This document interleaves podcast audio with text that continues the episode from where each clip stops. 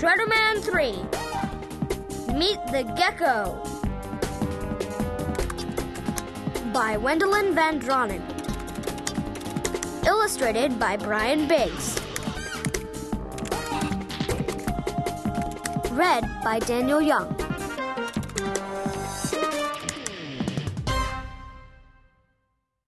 Chapter 1 Big News I was in the middle of updating my Shredderman website when Dad barged through my bedroom door. Nolan! I shot straight up, banging my knee against the desk. Dad! I spun to face him. Dad, you're supposed to knock! A month ago, this would have been a mammoth problem. A month ago, Mom and Dad didn't know that Shredderman, Cedar Valley's very own cyber superhero, was just an ordinary fifth grader. Me. But my parents had discovered my secret identity, which turned out to be okay. They liked having a cyber superhero son.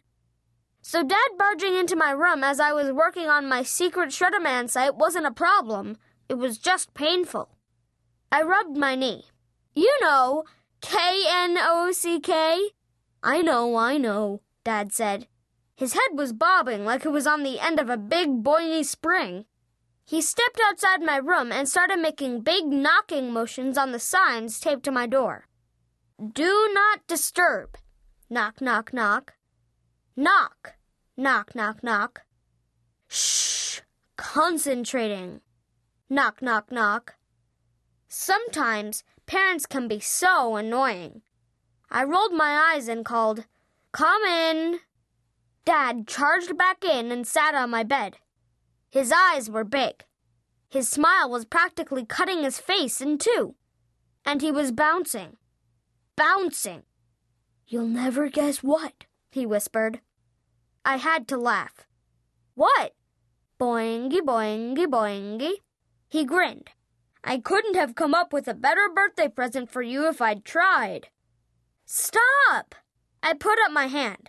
I hate it when you tell me what my present is. It ruins everything. He froze mid bounce. Even if that's how you get exactly what you want? Yes, I'd way rather be surprised. Oh, he said, then started bouncing again.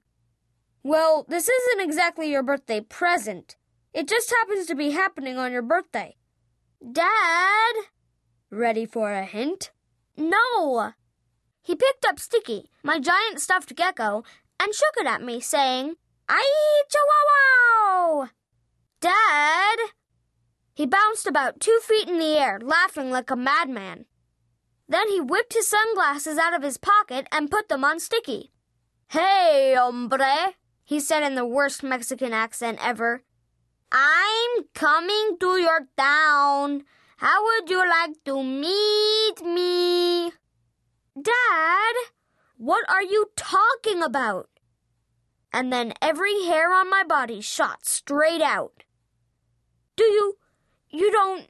I mean, they can't. Boingy, boingy, boingy, went my dad and Sticky on my bed.